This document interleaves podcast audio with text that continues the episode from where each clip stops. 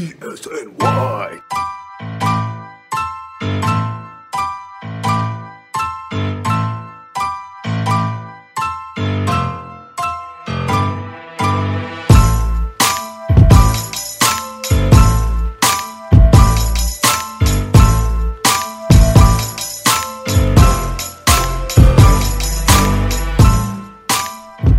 What is going on, everybody? Welcome back to the Clean Sweep podcast, which is ESNY's Brooklyn Nets podcast. I'm here with my co-host, Danny Small. How you doing? I like the fresh haircut. We're both looking baby faced. How we doing? Yep. How's your night so far? I'm doing good, doing good. Looking forward to talking some Nets. As um, our listeners can't see, but yeah, Matt and I both got haircuts because yeah, I was going to Knicks media day, he was going to Nets media day. So now we got these young faces after the haircuts. We were uh, we were laughing about that. Um, but yeah, onto off, off of our haircuts and onto uh, some Brooklyn Nets stuff. Matt, you were down at media day in Brooklyn. Obviously, pretty cool experience for you. Um, you know, just being there, you know, around this team. There's so much hype around them. Um, you you wrote a couple things already. I know you got a couple things coming out. Why don't you just give um, your overall take on the day, and then we'll just go into dive into some more individual players and uh, you know go a little deeper into each interview itself. The the biggest takeaway that I have on the day is that the fans and the media undergo a completely different experience from the players.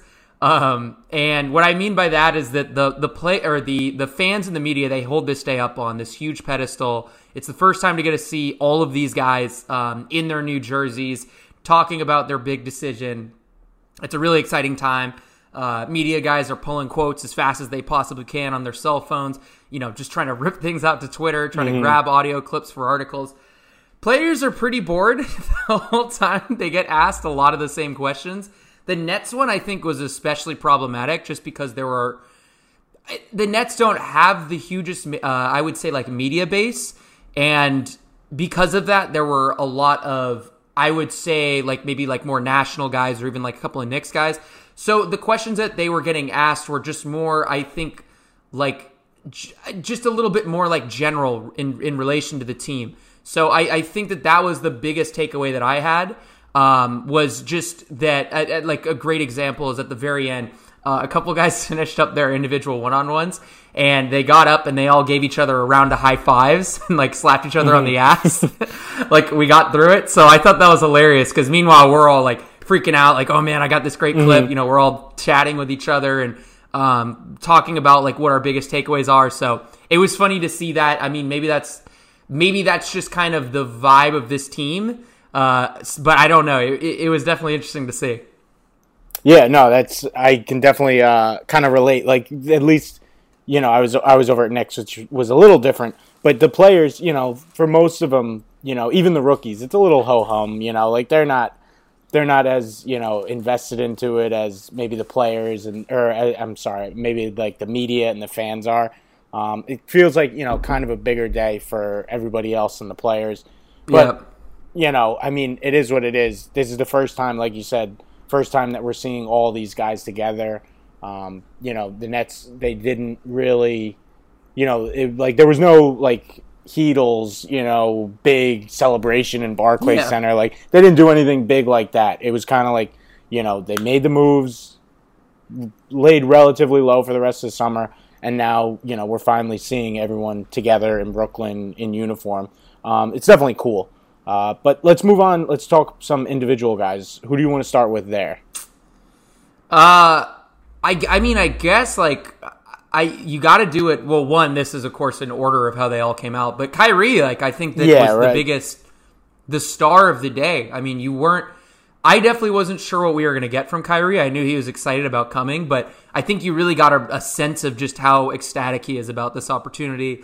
Um, he was really candid about a lot of stuff, uh, mostly his grandfather's death. He really walked us through that entire season last year and like when things went wrong, uh, admitted that he he failed essentially, which I thought was really interesting to hear, and it was powerful to see that live.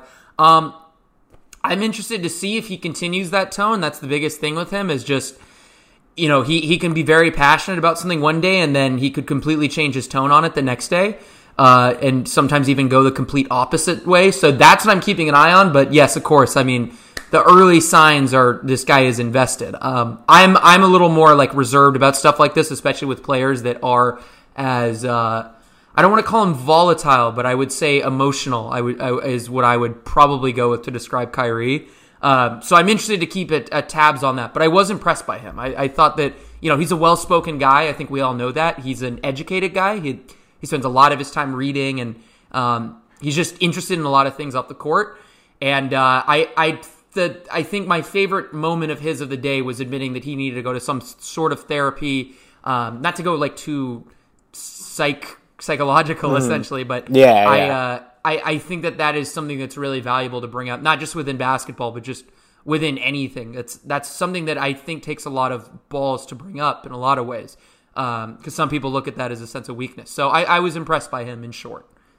Yeah, no, I, I definitely agree with you you know, Kyrie is well spoken, like you said. You know, he he appeared to be getting off on the right foot. You know, he was saying a lot of like the right things. Like that, the stuff he said about Boston, that was you know taking accountability, obviously after the fact, and you know after it didn't work out.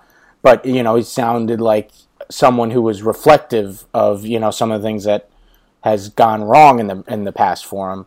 Um, but like you said, it's you know he's he can be a little you know touch and go from time to time. So right. just making sure he's always in that, you know, that right state of mind, that right frame of mind. I mean, it's just an organizational thing. You got to keep your star, you know, on on the right path. Like I don't want to say happy necessarily, um, but like you, you know, you, they have to keep Kyrie close, and they ca- they kind of have to keep him, um, you know, focused on, I guess, just it's hard to explain, but just not letting what happened in Boston with all this media pressure and scrutiny kind of take over and really, you know, I think it really did derail their season. I think 100%. most of the guys on the team will admit that.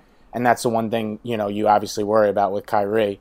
And the other thing I took away from Kyrie's um, Kyrie's press conference there was the stuff with like Durant.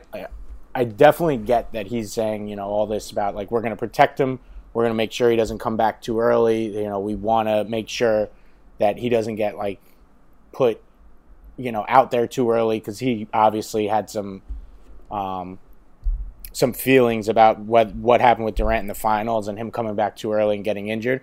Mm. Like there was a moment there where Kyrie like just was going off the deep end and just going like Kyrie flat earth on something and he lost yeah. me for a minute. But I think the overall like general sentiment was good from him because like I think it everyone Brooklyn top down basically said Kevin Durant is not coming back this year. Kevin Durant is not coming back this year. Kevin Durant is not coming back this year because they they got to like get rid of that expectation so people you know all year aren't asking when's Durant going to be back when's this when's that so I thought you know Kyrie kind of like getting out in front of that was a good thing he obviously did it in his way of you know society forced Kevin Durant to play or whatever he was saying but I think just in general, that was like a good move for him. And I agree with you. It was a good it was a good day for Kyrie. Um, he's he's off on the right foot, I would say. Yeah, I, I like that you brought up the, the Durant stuff. I it the, this is the one issue with us. Well, it's it's really it's kind of my fault because I've been I've been really busy with the good old uh, New York City housing market this week. but uh, the, I honestly kind of forgot about all the KD stuff.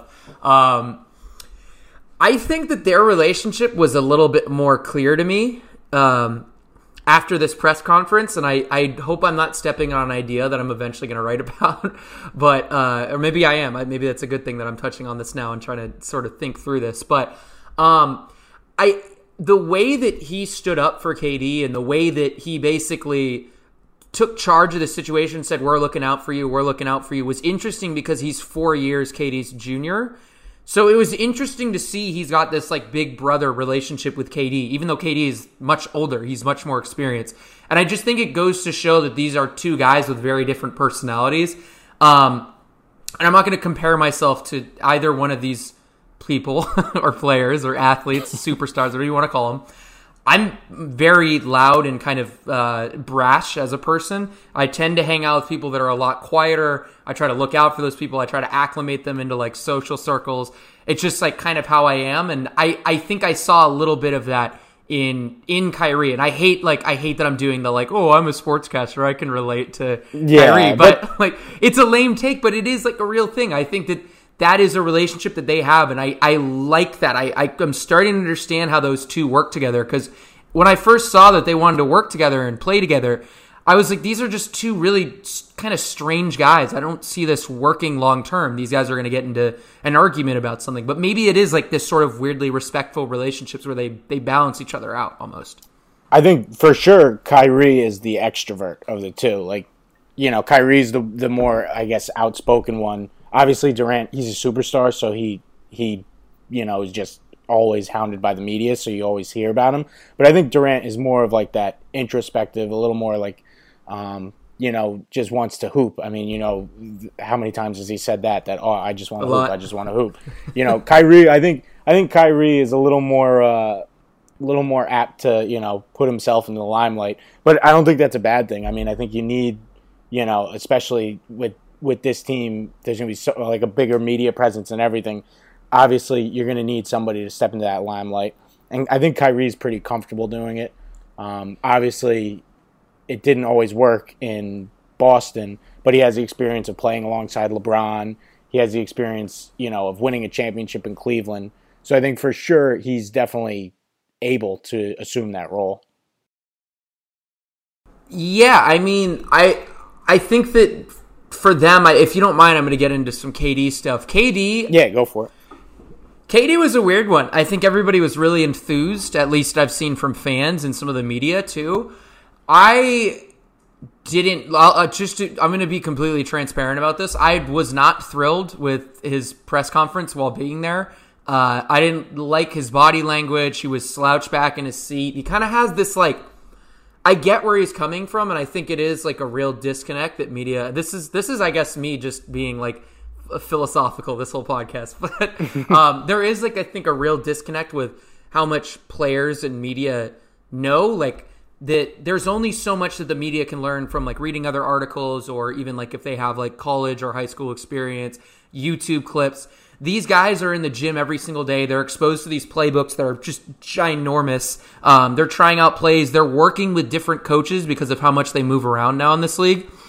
They just acquire so much basketball knowledge just by sheerly showing up and playing uh, 82 games a season that I think that it's really hard for media and players to be on the same field essentially in terms of their basketball knowledge. So when Kevin Durant gets asked, you know, certain questions and say the media member, whoever it's asking it, thinks it's a really good question, in his eyes, 90% of the time it's really basic because even if you're describing like pick and roll action, he's just like, this is the most basic traditional play type, or I don't even know if you want to call it a play type in his eyes, uh, in basketball. So he has this way of carrying himself when he's asked a question that he doesn't think is great. He either gives you a really short answer or he kind of like almost sighs and answers it.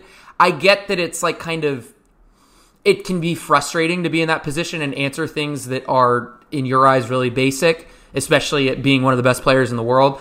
But I, there was this part of me that's like, man, you're like this team just offered you a 140 million dollar contract. Like that sucks that you have to go to things at work that you don't like, but that's kind of the reality of, of Yeah. work. Like if your worst thing is that you have to answer questions for 15 minutes, then like you have a, a pretty solid job. But the more I kind of sat there, the more I I rewatched because I went back and rewatched all the video clips. The more I realized it, it it may be that he actually just thinks he's like sort of above doing these type of things, but I also think that it's really it might just be something he's not comfortable in. Um, he ever since he was a player in OKC, he's been described as shy. You know, somebody that's kind of reserved. Uh, he when he was a rookie, I was going back to read uh, old OKC articles just to prep questions for the presser. Um, and as a rookie, they were saying he like you couldn't get a word out of him. So, um, I'm wondering if it's just not an arena that he's comfortable in. You know, he's good at everything else in this world. He's a businessman. He's a, a one of the greatest basketball players ever. But I don't know if he likes a bunch of people staring at him and asking him questions and making him feel like he's trying to trip up because he was so much different on that. Uh, that what was it? The I guess with Yes Network uh, with Ryan and. Uh, Uh, yeah, so I like. Uh, I, was uh, Sarah Kustak. yeah, yeah, Sarah, Sarah, Kustak yeah. and Ryan Ruocco. Yeah, yeah. Yeah, yeah. So Yeah. I, uh, I, I, I think that that was the biggest takeaway. So it's one of the two. He's either being standoffish or it's just it's something he's not comfortable in, which just goes into how interesting it is that him and Kyrie are just such opposites in terms of personality. Yeah, I think. I mean, I think there's definitely something in it that, you know, the questions he's getting, like you said, are basic. I mean, did you see Deshaun Watson over the weekend? Like a reporter asked him, you know, like, oh, did did you guys not go deep because of the coverage or something? So he said something like that, and Deshaun, like everyone was like Deshaun Watson dunking on this reporter, and like I was just thinking, like this, that was actually. I mean, people want to say he got dunked on or whatever. Watson went and he like broke down the entire thing. He was Yep. like, they're playing cover four up here. They got the safeties going at Like he broke down the whole dope. thing and it was awesome. And it's like, you know, I like I love when like LeBron, KD, whoever, like LeBron will give like play by play like interactions where he's like, well, where they were hedging the you know the pick and roll, I had to look for the split, the double. Like I love when when athletes give that answer, Yeah. like those those types of answers. And I mean, obviously KD, like he does, I mean, he probably does think he's you know above most questions, but I'd love to see him, you know, maybe get more questions like that where he can kind of like go in on basketball stuff, Right. Because that's what he always said. He always says, "Oh, I, I don't care about any, I don't care about free agency, I don't care about all that stuff. I just want to play basketball." You know, hey, if someone asks you a legitimate basketball question, as basic as, as it is, you know, maybe give us like a, Yeah. a decent answer because. I mean, whatever. Like, it's not the end of the world if he doesn't give the media, you know, his full energy. I don't really care. Like, it's not going to make or Right. break the Brooklyn Nets' future. But like you said, like I was just looking on Twitter, like there's people posting these pictures of KD like slumped in his chair, holding the mic. Like it's, I mean, whatever. Like it is what it is. But it's just like I think that's that's going to be like four years of that with Yeah. KD, Yep. and then you're going to get you know four years of Kyrie talking about different levels of consciousness. Like so, it's gonna be it's gonna be interesting. It'll be interesting. Uh, yeah, I and I actually, it's funny you mentioned the Watson thing because KD was all over because he's he's I, what I like about KD is that he's like on Twitter as much as like anybody else who likes basketball. so Mm-hmm. Yeah. he he uh he was he was actually on that thread like talking with uh I forget who it was. I think Russ Bengtson, the guy that used to work at Slam. I believe they had like a really in depth yeah, I think you're right. It was good. It was a good. It was like one of my favorite things I've read on Twitter, which I like low bar. I know, but uh, Yeah, uh, uh, it, it was good. It was like I, I think it was two people kind of talking things out, and you know I wish there were more moments like that where I think that because and it, it's it's both sides. You know, the media will take out clips and and uh, or like parts of quotes and just you know you, you get a, a whatever. I'm not going to use an app because I'm not trying to slander anybody, but you get a, an update from whatever whatever sports website you like, and it's this fragmented clip that doesn't really at, at all describe what the athlete was trying to say. Uh, and then at the same time, you get situations where like a Russell Westbrook will sh- completely shut down a reporter. So I think that with the way the industry is, I think that the that these two parties get sort of uh, forced against each other. But it is nice if we could get a little more like discourse between both parties. I, it's something I really, I as as like as I get older, I think that that's something that I want to try to get better at What I'm asking athletes questions is I want to make sure I'm not just being surface level and asking you, hey, like, what'd you work on this summer? Like, because that's just that's the easy way out. Like, I, I think that there is something to that. Mm-hmm. and sometimes though, like there are good like good guys that ask that question because there are guys who will like who if you ask them just like the little like the littlest thing, they'll go off and like Yep. you know I think um who is it? I think somebody uh, oh it was Kyle Maggio from the Knicks wall like asked Julius Randle a question about Mitchell Robinson and he like went off about like just you know more or less simple question about Yeah. Robinson, and he went off. So there's some guys you don't need to like you know kind of lead them that much, but there's other guys like you know like KD. If you ask him a very basic question, he's going to give you a very basic answer, and you know nothing really. So I mean, it's obviously it's not something you and I aren't these you know veteran seasoned reporters, but Yeah. it's interesting. It's interesting to kind of figure it out as we go along and see what works. Um, For sure. you know, obviously hear what KD has to say. I think that's that's always interesting stuff to hear what the athletes have to say back. Um, but yeah, I mean, I think uh, honestly, a lot of the media stuff gets overblown in New York. I 100%. It, it matters for sure. It's bigger. It's you know, it's as big or bigger than any market in the country. But I think to a certain extent we over overrate this whole like can he handle the New York media? Um, you know, when it all all is said and done, they're just five guys against five guys on the basketball court, and that's Right. really all that all that matters. Right, right. No, and I think this is coming from like a selfish. I mean, the thing is, is like this media stuff and like what these guys are saying. There's no time uh, more so than the present where this is important. Like I don't, I don't think we're gonna go back and like uh, maybe the Kyrie stuff comes up if like something goes really poorly, but like I don't see us coming back and pulling some of KD's, you know, I guess like quotes from this this press conference. Like even the stuff about like oh we all FaceTimed at 416. I I don't think that that's going to be something that people really remember long term. I mean maybe it will be. I could be wrong on that, and it might just be like one of those things that maybe it becomes like a statement for the team. But I, I did there are like certain things I think right now in the moment it feels so important. Oh my god, Kevin Durant said this. Kevin Durant said this, and really it's probably not going to matter within like Yeah, three months. I'll, I, uh, I'll, I'll, I'll agree with that. I don't think, you know, we're spending whatever it is, you know, 20 minutes now talking about media day, going on, you know, whatever. But I don't think this is a media day that's really like we're going to remember for a very long time. I think Yeah. it's, you know, kind of. There wasn't a whole lot, you know, said or not a lot to take away from it. Uh, but you know, I don't think that's the worst thing in the world. It is No. what it is. Like No. you know, we'll, we'll. I'm sure there's going to be enough storylines to go on um, once the season Right. gets here. Right. Um, and then okay, so you just brought up the 416 FaceTime. What uh, would you think of DeAndre Jordan's uh, his his intro presser there? Because he, he's a pretty funny guy, right? I didn't. I, I knew he was funny. Like I, I've seen stuff. I've heard him on Barstool podcast before. I knew he was funny. I he's one of those guys. Like when he says something funny, he starts laughing as he's doing it, and like that. I think as a person, you either find that really like corny or you think that's hilarious.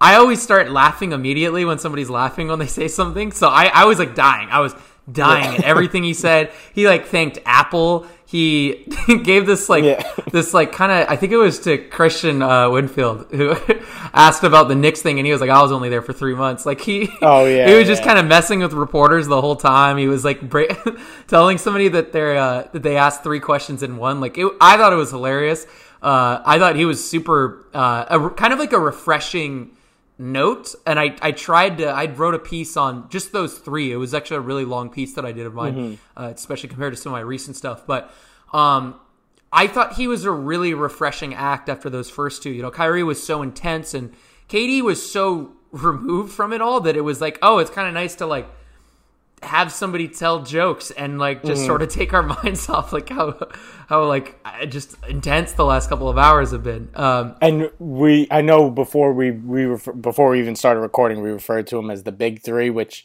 is not really the case. DeAndre isn't at that level of Ky- Kyrie and KD, but I think that's also probably part of the reason why he's so laid back. Like he's not, you know, What's he got to prove? He's, he's yeah, he's not. You know, he's he's got his contract.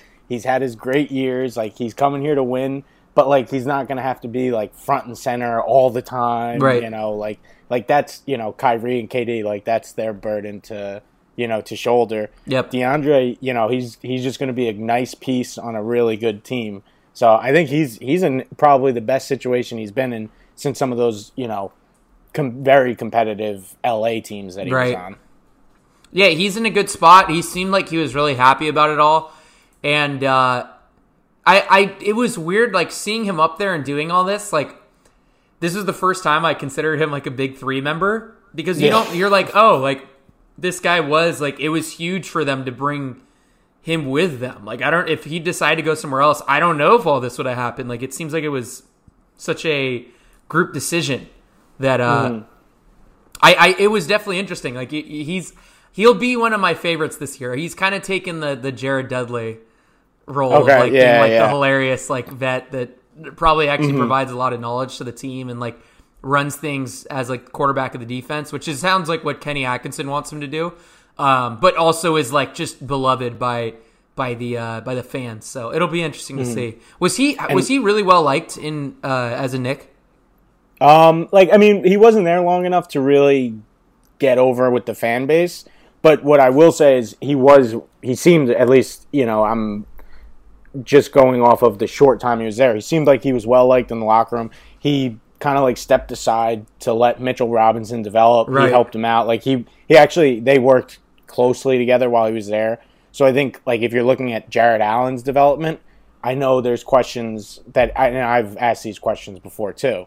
That like his playing time will you know kind of like constrict Jarrett Allen's development, but I think they're obviously going to be sharing a lot of like they're bas- they're sharing all the center minutes, but I think DeAndre Jordan knows that like Jarrett Allen's the future and he's willing to like kind of like bring him along. It's Right. not going to be like a situation where he's like I'm not going to let this young guy take my job. I think Yeah. he's going to he's going to be very big help for uh for Allen and you know, going against him in practice every day, that's not going to hurt Allen because he needs to get better against those big physical guys. Yeah. I mean, that's he's still one of the strongest, biggest guys in the league at the center Yeah, position. I mean he's he's not you know he's not all star DeAndre Jordan anymore. No. Like we all know that, but he's still good for you know he's still good for what he's good for. You know, setting high screens, rolling, getting rebounds, protecting the paint. You know what you're getting out of him more or less.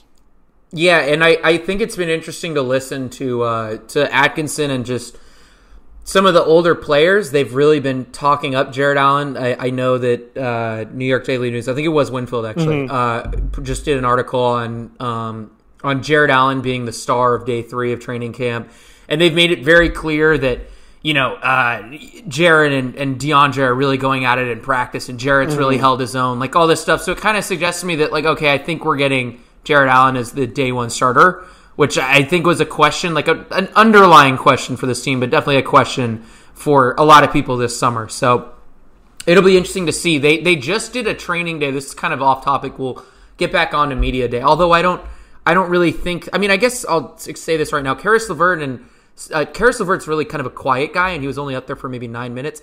Dinwiddie wasn't like he's a really charismatic dude. Um, not like the most interesting press conference from him.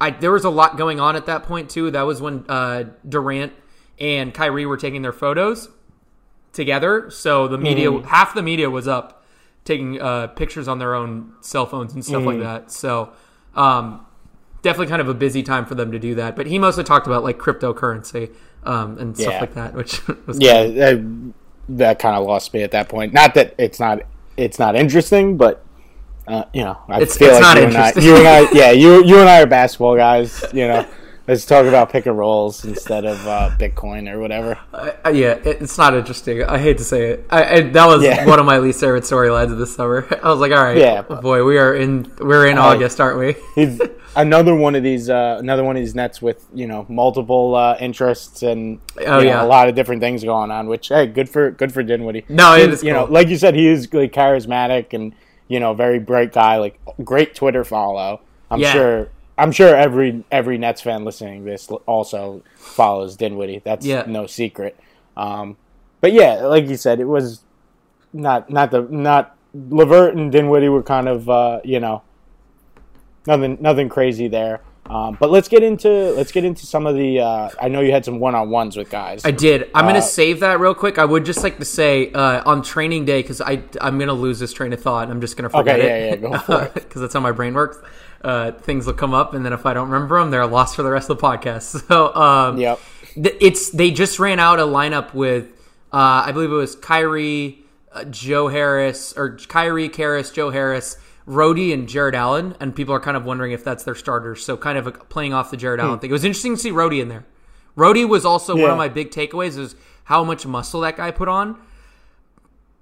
You know, I don't know Well- what the hell is going on with him, but he he is Yeah, who knows with his situation? but he it seems like they're trying to push ahead and they're acting under the assumption that things are going to get worked out. I don't want to put words in anybody's mouth, but that's what it seemed like by the fact that they let him take questions um, and that they let him, you know, that he was even there in the first place and that now he's like playing with the starters. So it'll be interesting Yeah. to see. Um, But yeah, I mean, he's 21, so or turning 22 soon. So he's like, I feel you know we forget that these guys are so young. They're gonna get bigger. They're gonna get more physical. They're you know, Rodi was Rodi was such a surprise last year, and he did you know he did get bullied when he was playing that four spot a lot. Yep. But I think he's got he's got a good body. He can grow into it a little bit. I mean, he's fast. He runs the floor. He rebounds. I mean, that's interesting. I, I obviously whatever's going on with his situation needs to be worked out. Yep. But I think he's an interesting candidate for that starting four because then you can save Prince for off the bench. That gives you a little more second unit scoring um, because that could, you know, that could be one of their issues that we've talked about before. You know, that that second unit. Um, but no, that's that's interesting. I like that. I like that ro- Rodi takeaway. Yeah. Um, yeah, he's been. Oh, uh, also one last thing on Rodi um, before I get into the one-on-ones. They had this weird little skirp. I don't want to call it a skirmish, but he told the media that he wanted to play like a Draymond Green role, which like okay, fine, like I get that. You know, he's kind of like the, the the prototypical four that guys want to compare themselves to. But Atkinson went to the media, like they they asked him about it, and he just shut it down. He was like, no, like he can't he can't handle handle the ball well enough, and.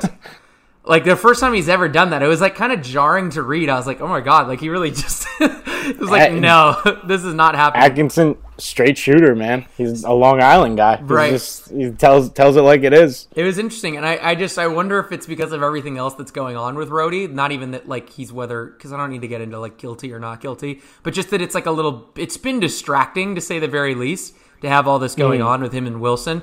So I'm wondering if like that was kind of a little bit of carryover from that. And the key really shut it down. It, it was like not like oh like.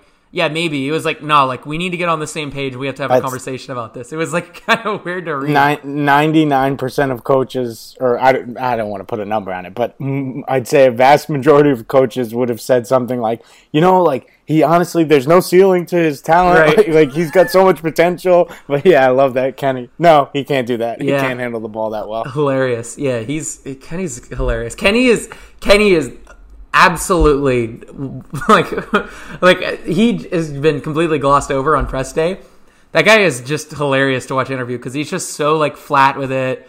You know, he's like the biggest day in franchise history, and he's he's excited like for Kenny, but Mm-hmm. excited for Kenny is like me if you gave me like six sleeping pills or something like that. Like, Well, you know what?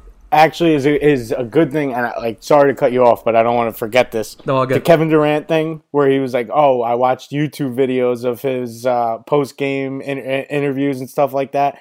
I actually like Kenny is very good in like pre and post game stuff, like talking to reporters about like analytics, like you know different schemes, maybe what they're looking to do. Like he's actually pretty good about you know getting into that stuff. Um, and that I I thought that was so funny that uh, that Durant mentioned that that he said he did like YouTube research into him because yeah he I mean he is like passionate. Like you ask him questions about you know like oh you know just maybe n- like non basketball stuff I could see why he wouldn't be like that interested. But when you ask him a question about like something going on in the game or whatnot like he like you can see like it's almost like he gets like a like a glimmer in his eye. He's- Yeah. I, I I just I mean he's a basketball guy. You can tell like that's he's just he's Mr. X's and O's. I'm I'm I'm sure people can tell by now, but I'm a big big Atkinson guy. Big you are of his. you're a huge Yeah. Atkinson guy. You and Evan Yeah. need to get on a podcast. yeah, that's right. Yeah, Evan Evan's- just blasted him this yeah, we gotta we gotta go at it. But no, uh, no, I, I like I like Kenny. I I think you know not to get too macro into it, but I think there was a point last year where they were on like such a bad streak, and I think I was even thinking, man, does Atkinson does he have what it takes to uh, Oh, me too. to turn this around? And then I was pro- I I forget the maybe it was after that Dun- Thunder game, but then they went on that huge run, and I think now there's like almost no doubt that he's the guy you want, you know, long term. Yep. Which I'm not I'm not telling anyone anything they don't know, Yep. but I think. As you said, we kind of glossed over over Atkinson in the beginning, Yep. and I want to make sure he gets his due. He's great. He's really great. Yeah. Um. All right. We can. I guess we can get into one on ones. Uh.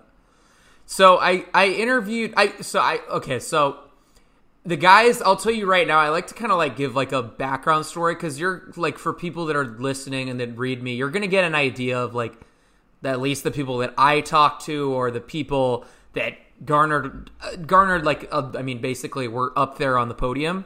But the guys that had a lot of crowds, first off, Joe Harris had the biggest crowd of people I've ever seen around anybody. People just I was like, okay, well, we're not even we're not even on Joe Harris Island anymore. Like this is just a Mm-hmm. mainstream thing. As I said, Joe Joe Harris gone mainstream. I might have to get off Joe Harris Island. No, I was- no, no, no. I was We joking can't do with that. We people can't last night. Yeah. I was like, should I just like write this super slanderous Joe Harris column next year just to be like against the grain?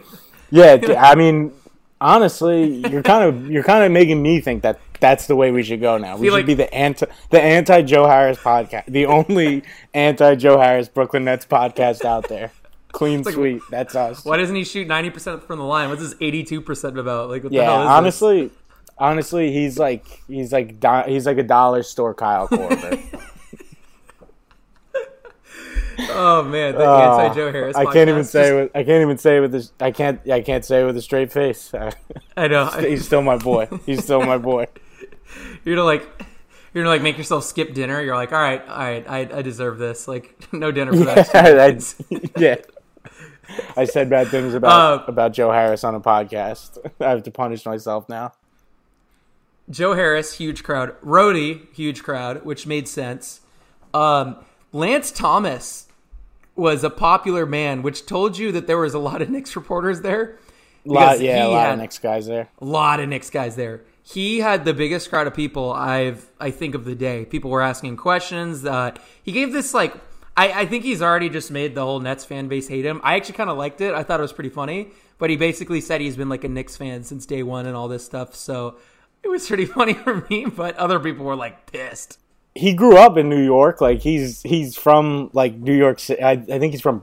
I forget if it's Brooklyn or Queens, Brooklyn. but he's from He's New from York. Brooklyn. Like it- yeah, Brooklyn, right? Okay, so it makes makes sense why he'd be a Knicks fan. He pl- Yep. he actually I, I I love Lance Thomas. Um, he played high school at St. Benedict's in Jersey, which is like one of the best schools like around. And that for like a while there, it was I think it was his coach um, was one of the Hurleys. Then Bobby Hurley Senior was St. Anthony's, and then you had Kyrie's team, St. Patrick, and those three teams, St. Benedict, St. Anthony's, and, and St. Patrick, were within like a five mile radius of each other, and they were like three of like the best basketball, like high school basketball teams in the country. Lance Right. Thomas is like a like I know a lot of people like just LOL Lance Thomas. Oh, you know he's on the Knicks. He he's kind of like you know a defender, not a great offensive player. People can kind of like turn him into a meme at some point. Yep. he's like a he's like a New York basketball like the you know the metro area. He's he's he's earned his keep around here. I Yep. say, you know, and like you said, I know the comment he said about oh I'm a Knicks fan, like everything kind of riled up some Nets people, but oh, like Oh, yeah. what, whatever. Like I think did he didn't he say something about like he's still gonna wear his Knicks shirt or something?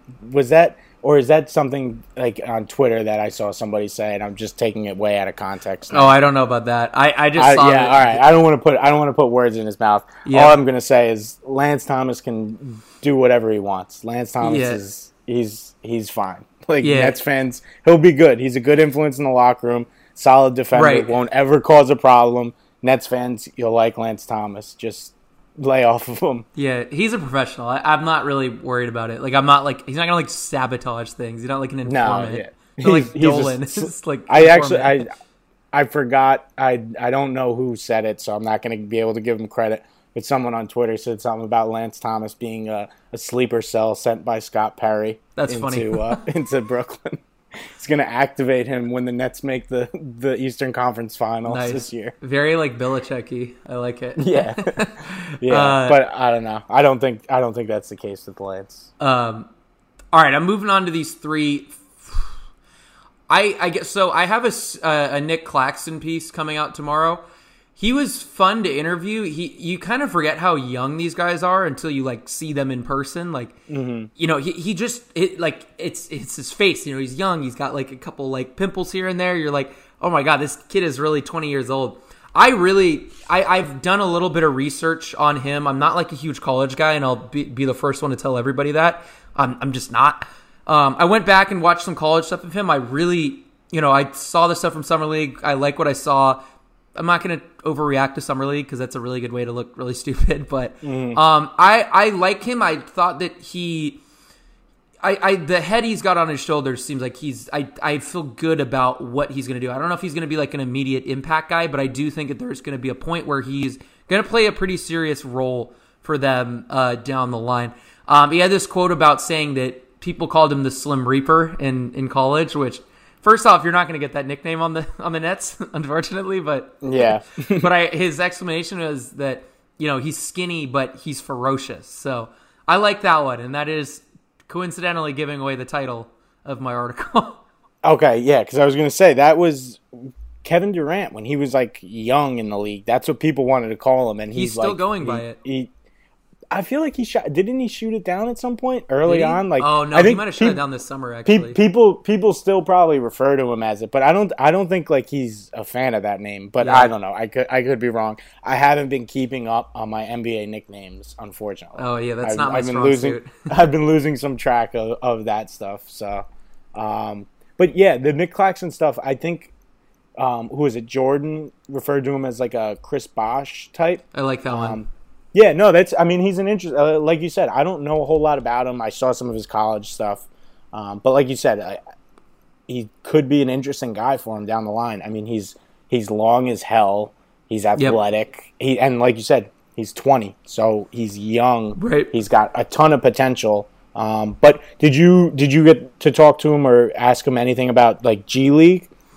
I because I, I- did I uh I asked him kind of about like what he's he he basically made it seem like he's just not sure like what Mm-hmm. he's doing or playing. He's open to playing in the G League, but I think it's really up in the air. I mean, they I'm assuming they'll he'll have a probably a lot better of idea if I talk to him this weekend, which I actually might. Mm-hmm. They have practice at the park this weekend, so maybe I'll run into him there. But um they uh the, it, it's you know it, it was before training camp or anything really started. They'd barely really done any dr- like drills or anything like that. But it sounded like he just wasn't quite sure what he was going to be doing. I'm assuming they're going to probably start him if they do. If they do start him and he's not in the G League, or he might toggle back and forth, um, kind of like they did with Musa last year and, and Pinson a little bit.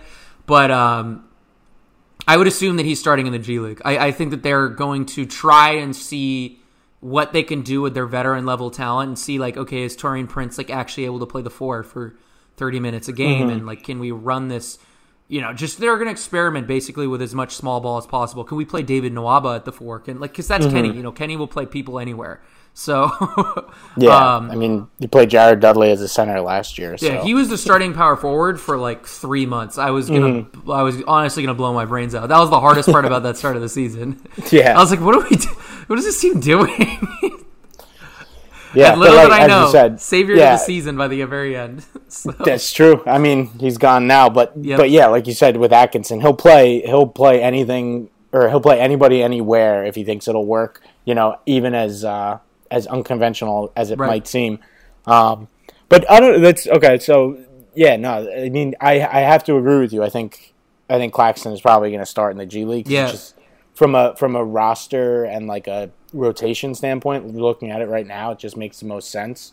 I mean, obviously, if he were to like go crazy in preseason, maybe he get he makes his way on. But Yeah. I'd say like the percentage chance of that is just very very low. right. Um, But I mean, the Nets they had a solid the Long Island Nets. They were solid in the G League last year. You know, it seems like they have a decent kind of program going down there.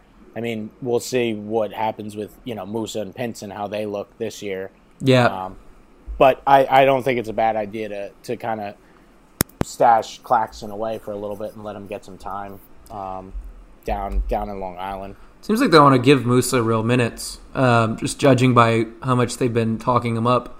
I guess he grew, which is kind of interesting. He's Another got, young guy. yeah, he's he's got the worst. Like I, I don't know. I think he's probably taller than we all realize because he's kind of like hunched over. I don't know if you've mm. watched him play much, but he's got like this weird like I've, I've never really seen an NBA player with like legit like a hunchback. I don't know if it's like scoliosis or mm-hmm. something like that. I don't know. I don't. I'm I'm doing fake doctor stuff. I sound like a Twitter doctor right now, but uh, But no, yeah, he's like a six nine guy, but he doesn't. It doesn't feel like he's you know No. knocking on the door of six foot ten Yeah. or whatever you know whatever it is. Right. Um, all right. So Claxton really liked enthusiasm was the biggest thing I got from him. He was also like really like seemed almost nervous to be there, which is like I thought was very different than a lot of these other guys. Some of the other guys were just like kind of bored doing it. So uh, that was I thought that was really refreshing to at least be around, just because like I was excited to be there. So it's nice to bounce that Yeah, off somebody. yeah. Uh, so uh, so Who was more excited, Claxton or Durant? Oh man, you know, Durant was the pinnacle of enthusiasm. That no, Yeah. it, was, it was not even close. It was not even close. Uh, yeah, it was like two different sides of the field right there. Um, I, I actually, so I, I've been going through slowly. There's just so much, so much video and so much audio that I have recorded on my phone. It's taken me forever to get through all of the stuff that I recorded and that I needed to sift through.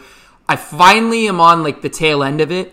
My CJ Williams interview was really good. It was fun to talk with, and I didn't realize. I think because I was kind of just like, you know, CJ Williams. I know a, I knew a good enough about, but I also was just kind of like riffing off things. I mean, it was interesting to hear about the experience of somebody that like has been back and forth between the G League and you know you can call him what you want, mm-hmm. call him a mm-hmm. fringe NBA player. He's shown that he has real skills in real situations, but you know it was interesting to talk with somebody like that because he was really candid about it. He was saying, you know, last two years I'm used to living in the hotel, and the biggest thing I need is just like a a routine. You know, whether that be like mm. you know just doing certain things in the morning, go to the gym at the, the right times. Like it was really interesting to talk with somebody like that because you're not getting that experience with everybody. Some guys just, oh yeah, I bought this place in Brooklyn. I'm excited to live here for the next three years. Like he was giving you a completely different perspective of like, hey, I have to be in like it's it sounds like a, a, bunch of cliches when it's like, oh, this guy's out working everybody, he's the first to the gym, but he's like,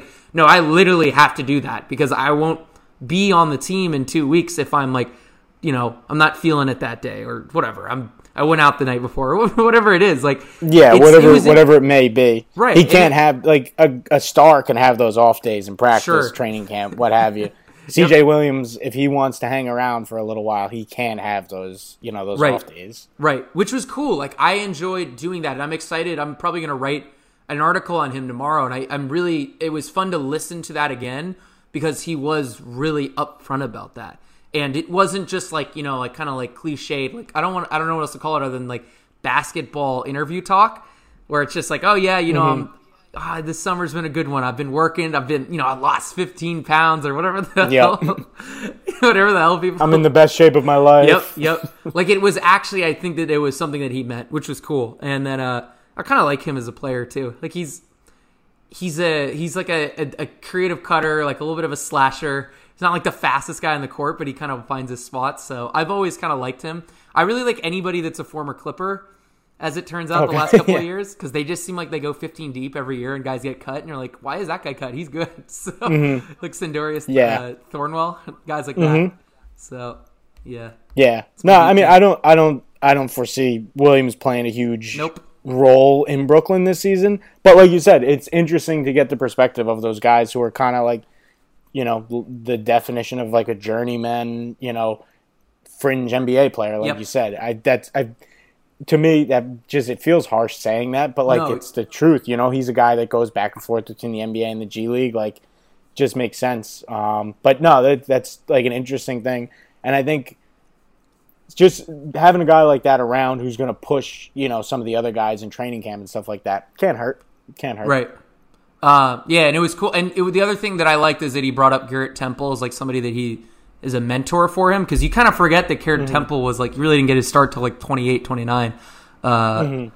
You know, really when he got into like I, there was a couple teams before Sacramento, but that's when I really remember him first kind of breaking onto the scene. So um, I, I thought that was interesting. It was cool to hear that. It's like you always hear about the stars and their experiences, and even like some of the younger guys. I mean, this league loves young players, so it was fun to hear mm-hmm. like a completely different perspective from somebody that's got basically zero hype and is just coming in there and it's they're just trying to keep the job. it's cool. I was like, oh, mm-hmm. I can mm-hmm. relate to this. He's bringing his lunch pail to work, yeah. man. I mean, it's like a, it's like those guys are like walking cliches, you know, yeah. like like you know, coming into training camp. But no, nah, that's a that's a cool thing. I, I yep. like we said, probably not going to be a big factor this year in Brooklyn, but uh, an interesting story nonetheless. Yep. Uh, last one, Taurean Prince. Prince was good to talk to. I didn't get a ton of time with him. I kind of got like uh, the, the, eyebrows a little bit from the from the PR guys. Like, hey, mm-hmm. we need you to get out of here because I was one of like the last guys in there. See, I sound like actually like a cliche NBA player right now, but I really was one of the last yeah. guys in there. La- you, yo, you, you were the last one putting up shots. Yeah. Getting my yeah. reps. Now you're you're in you're in pure media day form right now. Yeah, I know. Um, that's how, that's how you know I've been li- listening to like little interview clips all day. It's just, just yeah, just exactly. replicating. Yeah, it. now now you're just yeah you're just repeating what you hear. Right, right. I'm embodying the uh, the the media day persona. No, so he was cool to talk to. I didn't get a ton out of him. Uh, the biggest thing that I, I the, like, honestly, the biggest takeaway was that uh, that that Sean Marks said he was one of those guys, like I guess like the the breakout guy. He was the first guy he listed, and he said it was because he was going to be a good three point shooter which I thought was interesting. The way he explained it, like obviously made sense. Like, okay, like I'm gonna if I can hit like 40%, that's gonna open up other parts of my game. You know, I can like drive and kick, and there's a lot of other parts of my game that fans don't necessarily think about. But I, I actually like when I asked that question, and it, it yes, I did, of course, ask the "What'd you work on this summer?" question, just in a little bit more eloquent mm. phrasing. somebody has to. I, I, had to do it. I had to ask it to somebody because I didn't ask it to anybody. So I was interested to see if he talked a little bit about his defense because I think that's been the hot button issue for them. And um, the first thing he mentioned is the three point shooting. And I'm not I'm not trying to make like a point here, be like, oh, he doesn't care because we did talk about defense before that, but it was interesting to see that what he thinks that is going to be his breakout thing is his three point shooting, and that replicates everything that Dinwiddie recently came out and did an interview, uh, I think with Lewis over at the Post, um, and he said that it was it was him and Harris who were head and shoulders above everybody else in terms of three point shooting. So that was interesting to see that from from Taurean Prince, just being like, I've been working on my mechanics, and people being like, Yo, this guy can shoot it. So I, I think that'll be interesting for them if they can have two guys that can really, really just knock down these these spot up catch and shoot looks um, from both corners. It'll be it'll be fun to watch. I'm I'm interested to see how that offense works with them because I think that people are going to underrate that. You know, you can do all you want and try to do like what Philly did and smother Joe Harris, but if you have Taurean Prince hitting 40% as well on the other side of the floor, I mean, it's going to be interesting. Well, mm, just I'll cut in because I have the stats right in front of me. Allen Crabbe shot 38% from three last year.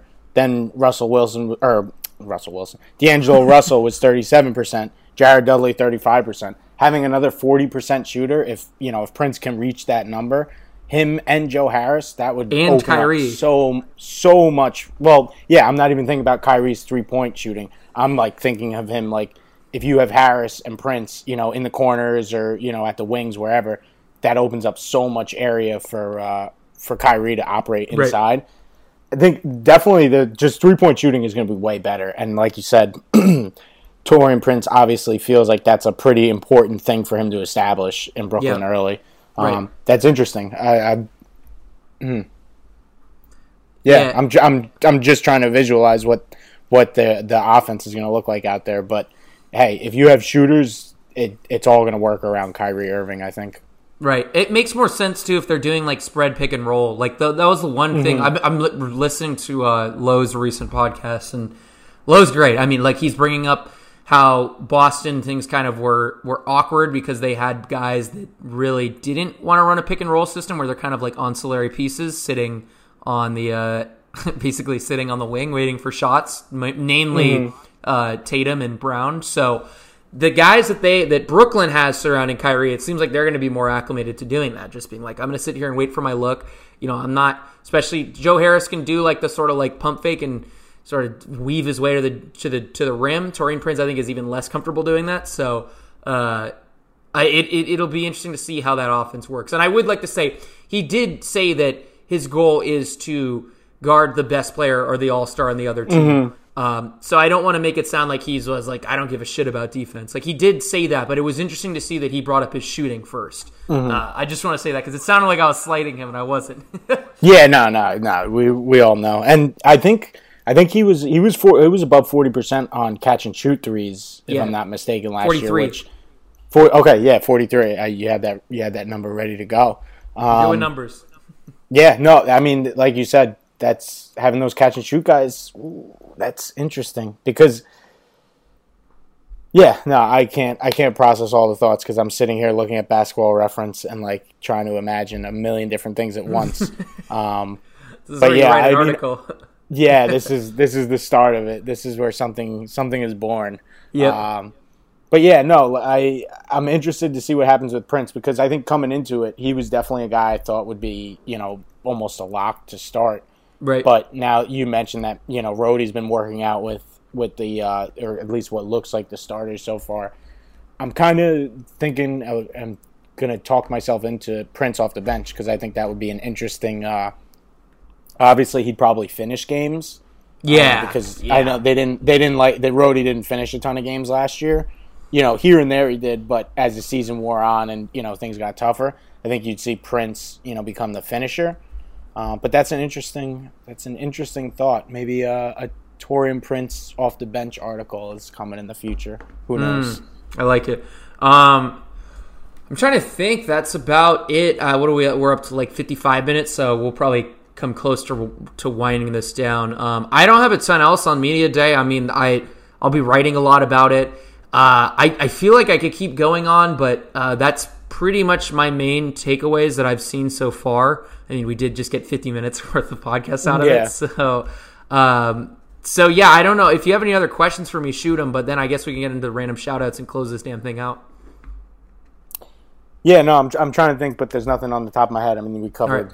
You know, Kyrie, KD, and then all your one on ones. I'm looking forward to. Uh, I think I think we've got Claxton coming out tomorrow. So Yeah, by the time people are listening to this, go go check out Matt's Claxton article on EliteSportsNY.com. Matt is our our great Nets writer, and appreciate that. his Claxton article is going to kill it. So go check that out. Um, and then yeah, let's move on to ra- random shout outs. Woo! All right, I'm, t- I'm taking the reins here. Uh, Go for it. speaking of Elite Sports New York, I met every well, no, I don't want to say everybody because I met like four people. we have Oh, like yeah, 80 yeah. employees at this company, so I actually didn't meet everybody. I met a couple of people. Uh, I went to a happy hour this week, and uh, meeting people online or from online is always like a really strange experience. Like I, I consider this meeting you because we've at least talked. Like I know what you look like. Yeah, you kind of know how I talk yeah, and stuff like that. We're looking at each other. It's yeah, Right. I- unless you're catfishing me, which I, I- don't know. We we got we got to see. I wasn't at that meetup. I'm not. I'm not Dinwiddie. I'm not like a tech guy over Yeah, there. You know? yeah, yeah. not really my thing. But uh, yeah, I, uh, I I met everybody, and like most of my interactions are are you know on Slack or whatever Messenger, and um, and everybody was really cool. I had a lot of fun. Like it was a it, we have a really like diverse group. Uh, and I don't mean like racially because it's just all like white guys there, but uh, uh, I mean like just in terms of like what everybody does, like what everybody's personality is like, um, ages even. So it was really fun. Uh, Robbie's hilarious. Robbie's Yeah, really Robbie's- damn funny. Robbie's yeah, Robbie's Robbie's hysterical. He's a, He he's is a good dude. hysterical. Yeah, if you don't know, Robbie is the man behind everything at ESNY. He is one, it's his baby, so uh, kudos to him for keeping everything up. He keeps us all on track of everything. He edits. He's going to edit this podcast. He's going to, you know, he adds music to everything. He does the visuals. Uh, he runs the site diagnostics. I'm probably forgetting 20 things right now. He does his own football coverage. He covers the the Jets hands on. So he's very busy, and I was was somebody that busy, I was like, you know, you never know. Like, what if he could be really stressed out, or he could be this? Nope, just the coolest dude ever. Just hilarious. He's ripping on us. He's making fun of me and Jeff, who was also really fun to meet. Uh, and you know, I was it was great. I, I had a lot of fun doing it. It was definitely like one of those things that probably my favorite moment this week was doing that. It was it was uh, super fun. I hope that we get more people out there next time. Yeah, I'm hopefully be able to make the next one we do. Yep. I'm I'm up here in uh in upstate New York. Most Yeah. Long Island, Long Island people will call it upstate, but Yep. I'm I'm up Rockland County. So it just I, I had some stuff going on, couldn't make it, but definitely the next one. Um, definitely looking forward to because yeah, like you said, it's always weird meeting people online, like in in person. It's always a little weird, but Yep, yeah, no, it's that's cool. It's a good shout out. yep. Um, The baby face gang got to do it. Yeah, for sure. We gotta take over. We gotta take over Brooklyn at some point Right, this year. right. Well, you know what it is. You listeners, get back to us on a date you want. We'll do a live podcast at like a bar or like something like Oh, that. like a man. venue. yeah, I like it. Uh, we'll, I we'll like see. that. Yeah, we'll- no, we'll I see. like that. that. Would that would be that would be sweet. But I think we gotta we gotta build a little bit of an audience. Three beers in point. podcast. I like that. Yeah, yeah. Seriously, Get really loose. That's when my Joe Harris slander comes out. Yeah. Oh, that's the thing. Yeah. Once you once we get a couple beers in us, the Joe Harris slander will be ripping. Oh man. Uh, Um. All right. My random shout out is not. It's a cop. I'm copping out because it's still sports related. but uh, my Yanks are getting ready to getting ready to start the ALDS. Mm. Whew, that's gonna be my Friday night tomorrow. I I like I love basketball. Basketball is my favorite sport. Baseball is up there with it and close, but basketball is definitely number one. But playoff like there's something about playoff baseball where just every pitch is just like butt clenchingly like just fun. And Yep. Every single pitch feels like it's the biggest pitch you've ever seen in your life. And obviously, I mean, I I watch mostly every Yankee game, so I'm more of like the diehard. But I understand like baseball can be kind of boring. It's tough to sit through like a three hour game, Right. But now playoff, play, I agree. playoff baseball is like you can sit there and it's like every like every pitch, like you feel the swell of the crowd and everything. Um, but unfortunately, I mean maybe not unfortunately for my bank account, but I'm I'm I'm not going to any games again for the second postseason straight because the last two ones I went to, one was a loss in the wild card in 2015, and the other one, my buddy actually, we got tickets like 15 rows behind home plate at Cleveland, and that was it was like a crazy, crazy extra inning loss. So I made a firm pact. I'm never going to another Yankee playoff game until they win a World Series because I'm clearly bad luck. I have to just sit at home and watch. So I will be sitting at home tomorrow, probably having a Corona or two, and just die, living and dying with every pitch. I love it, and I do agree on the uh, the baseball thing. That yeah, baseball, March Madness are probably my top two in terms of like suspense. And I would not Yeah. put the basketball playoffs on. No, Sorry. no, but even like I, finals. I I'm like eh. I like the NBA finals for or, and and, and just the playoffs in general for different reasons. like it's not yeah, it's not uh it's not the most like uh no. There's you're no not seeing suspense. upsets. It- yeah, it, you're like, not seeing like tons of upsets, which like that's obvious. The obvious like one like thing NBA haters will always say is like you know who's gonna win, but I mean there's it's more than that. Like Yeah. there's no the, a good seven game series where it's Steph Curry going back and forth with LeBron James.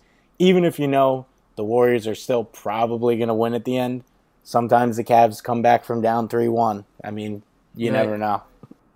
Um, all right, uh, I, think we're going to close this out. Danny, it's good to talk. I'm happy we got to sit through some of these things, and it seems like we we, we dived into a lot of topics. Uh, I, I like how we handled media day. Like we didn't just like read the quotes and sort of Yeah, like, that- I that's mean, a good ev- quote. by That's a bad quote. So by now everyone everyone everyone has read the Right. quotes everyone has you know given 10 different takes on the quotes Right, you right. know it's i i feel like like we said there wasn't there was not the most eventful day but Yeah. there's you know there's a lot of stuff in there there's some interesting stuff so hey yeah, it's, it's media day it's in the rear view let's get ready to some, for some basketball Yep. again that's that opening night that's all i'm looking forward to now yes, sir. All right, Danny. I will talk to you next time. all right thanks guys